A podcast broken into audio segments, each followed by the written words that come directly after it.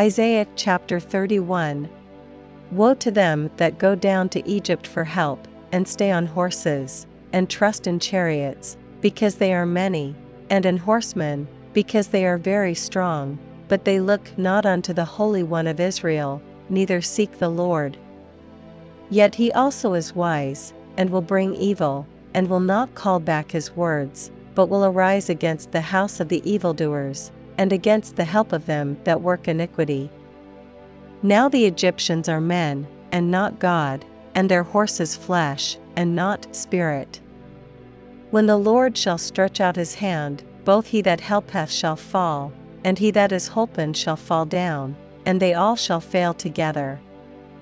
For thus hath the Lord spoken unto me, like as the lion and the young lion roaring on his prey, when a multitude of shepherds is called forth against him, he will not be afraid of their voice, nor abase himself for the noise of them, so shall the Lord of hosts come down to fight for Mount Zion, and for the hill thereof.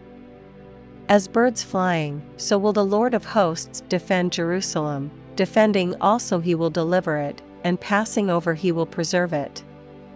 Turn ye unto him from whom the children of Israel have deeply revolted. For in that day every man shall cast away his idols of silver, and his idols of gold, which your own hands have made unto you for a sin.